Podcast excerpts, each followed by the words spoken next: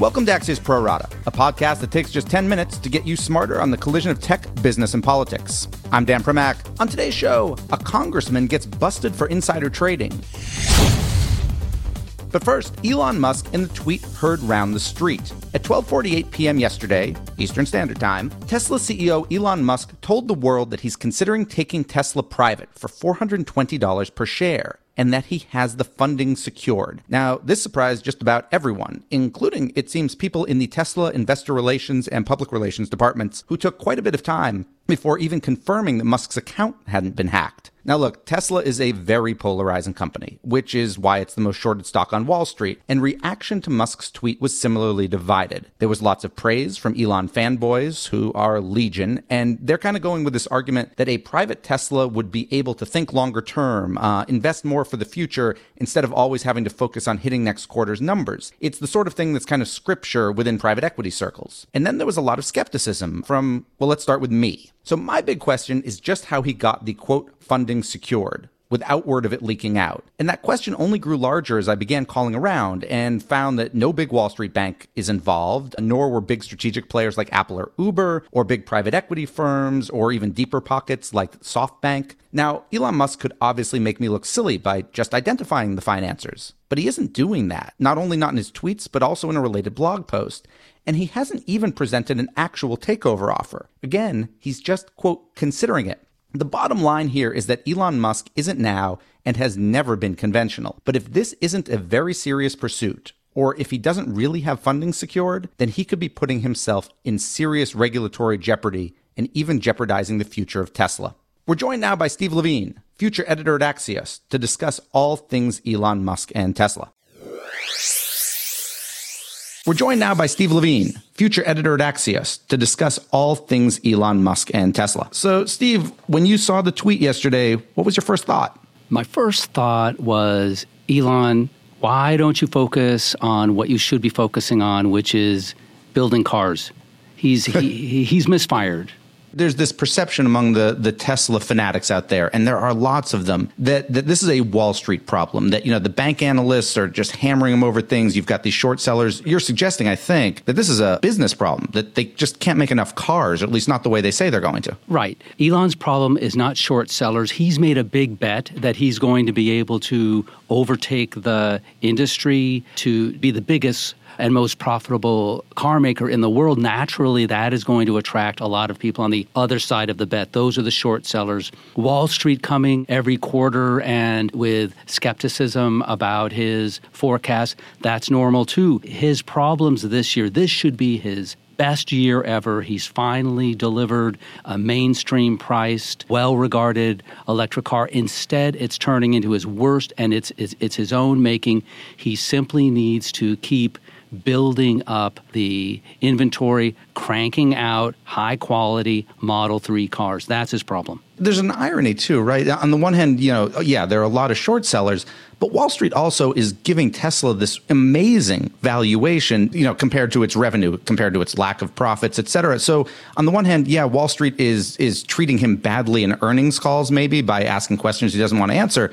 But in general, Wall Street's treated him pretty well. And it's interesting that he's offering such a potentially such a high premium over what Wall Street's already offered. Outstandingly well. I mean, a lot of people, including me, think that the the share price is inflated, that Tesla is not a tech company, it's a car company, but he has persuaded Wall Street that his company should be valued as a tech company. And yeah, $420 a share, that's quite a lot it's quite a lot. You know, as I said in the lead, we don't know if he really can do it. Now, he owns a good piece of the company, a little bit under 20% of the equity, but he'd still kind of back of the envelope need around $30 billion in financing. It's unlikely he could get debt because it's already a pretty highly leveraged company for, for its lack of, you know, for its amount of cash flow. I kind of wonder, do you think this is a serious offer or is this Elon spouting off on Twitter, which he has been known to do before? It looks like a rant. Now, we do have news this morning that the majority of his board has published a letter saying that, in fact, they did know as of a week ago that Musk was considering this. And so it wasn't just an impulse on Twitter, at least according to this letter, but it does have the air of a rant rather than something serious. You know, it was interesting. So I read that letter too, and it's like one paragraph long. There's a couple people not on it, including Elon's brother, Kimball Musk, who's on the board, and also a venture capitalist named Steve Jurvetson, who's kind of been indefinitely suspended for allegations that no one will explain. But the thing about that is, usually in these corporate situations, if a CEO came and said, I'm thinking about taking the company private, the board would form basically a special committee of the board to evaluate the coming offer but Tesla's board didn't say they've done that, which strikes me again as just weird. If Elon came to them a week ago saying, I'm thinking of taking it private, shouldn't their statement today have been like, oh, and by the way, we created a special committee to evaluate any offer if an offer comes? Something like that. Yes. And again, looping back to your, to your main point is who is the financier? If there's not someone who has given him this assurance that, that they're willing to pony up the $30 billion. He needs to say who that is. If there isn't someone, then again, as you've suggested in what you're writing and what you're saying today, he could be in trouble with, with the SEC. Yeah, it would be stock manipulation. And, and there is this uh, thing out there where there's this convertible debt, and this really gets into the weeds, but it converts at a certain price, and the stock is now above that basically due to his tweet. So that helps him. That helps Tesla. You know, what the the the potential kind of wild card here from a financing standpoint is the Saudis and, and a sovereign wealth fund tied to the Saudis. And and the reason this came up was the Financial Times yesterday reported that this Saudi fund had taken about a two billion dollar stake in Tesla. And the timing is all very interesting because they apparently told Tesla early in the morning that they were planning to write the story. They gave them a few hours to respond. Tesla didn't respond to them, but then Elon does this tweet. And the thing about the Saudis is, on the one hand, you know, this could make sense. They like putting, you know, they have a lot of money to invest. They have a deep interest in solar energy. And obviously, Tesla has a big solar energy piece. But there's also this interesting national security thing, right? If you were to buy Tesla, if you're the Saudis or if you're somebody from China or even SoftBank in Japan, you'd undergo a so called CFIUS review, basically a national security review.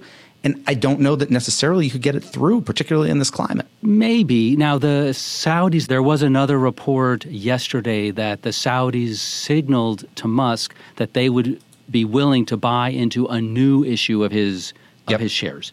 So it really is probable that the Saudis could come out in public and say, yeah, we, we might be willing to do this. I'm not sure that the Saudis would be viewed as a as a security problem in, in the U.S. Would they be in the sense of the, the Tesla, in addition to cars and, and solar panels on houses, they're building kind of these utility scale energy grids, basically, you know, out of solar. Th- that's kind of where I think that Tesla's trying to become a infrastructure player in the U.S. Right. I guess what I mean is that the Saudis have a lot of chits in the U.S. It's not like the Chinese. It's not like the Russians. I think it's possible, at least, that a an investment of that sort could pass CFIUS review. No, it'd be interesting. And then we can get a great picture of Elon and Trump and somebody from Saudi Arabia all with their hands on that weird glowing orb. uh, Steve, final question for you here. Do you believe Elon Musk is erratic? Yes. That's a good way to end it. Thank you to Steve Levine, future editor of Axios. My final two after this. Now it's time for my final two. And first up is Chris Collins, a Republican congressman from upstate New York, who this morning was hit with insider trading charges. Now, Collins, who was already being investigated by the Congressional Ethics Office, allegedly told his son non public information about an Australian biotech company where he sat on the board. And his son then allegedly traded on that information and also apparently passed that illicit info on to others. Now, the big picture here isn't about Collins per se, it's that insider trading is way too easy in Congress among among both elected officials and staff, and it's a bipartisan issue. There was a bill making it illegal about five years ago, but that same bill, in an amendment, also removed searchable online records of congressional trades, officially for security reasons, but it made life much harder for watchdogs. Maybe the Collins example, particularly if he's found guilty, will cause Congress to fix this ridiculous loophole. And finally, a cyber researcher named Ruben Santamarta today will present research at a conference showing that there are serious security flaws in the products that provide, among other things, airline Wi Fi. Now, if you're listening to this on a plane, don't panic. This flaw cannot cause the plane to crash. That's a separate system. But as Axios reports today, it could do something like send an alert to in flight entertainment systems that everyone should say, prepare for a crash. So, no actual crash, but certainly lots of chaos on a plane. And these products aren't just used in the air, they're they're also used in things like ship communication systems, both commercial and even in war zones. So as Santamarta tells Axios, quote, in 2014, those scenarios were theoretical. After four years, we've proved they are real. And on that happy note, we're done. Big thanks for listening, whether on Apple, radio.com, or other platforms. And thanks to producers Adam Gracia and Tim Shovers. Be sure to follow us all day at Axios.com and sign up for my pro rata newsletter at signup.axios.com. Have a great National Frozen Custard Day, and we'll be back tomorrow with another Pro Rata podcast.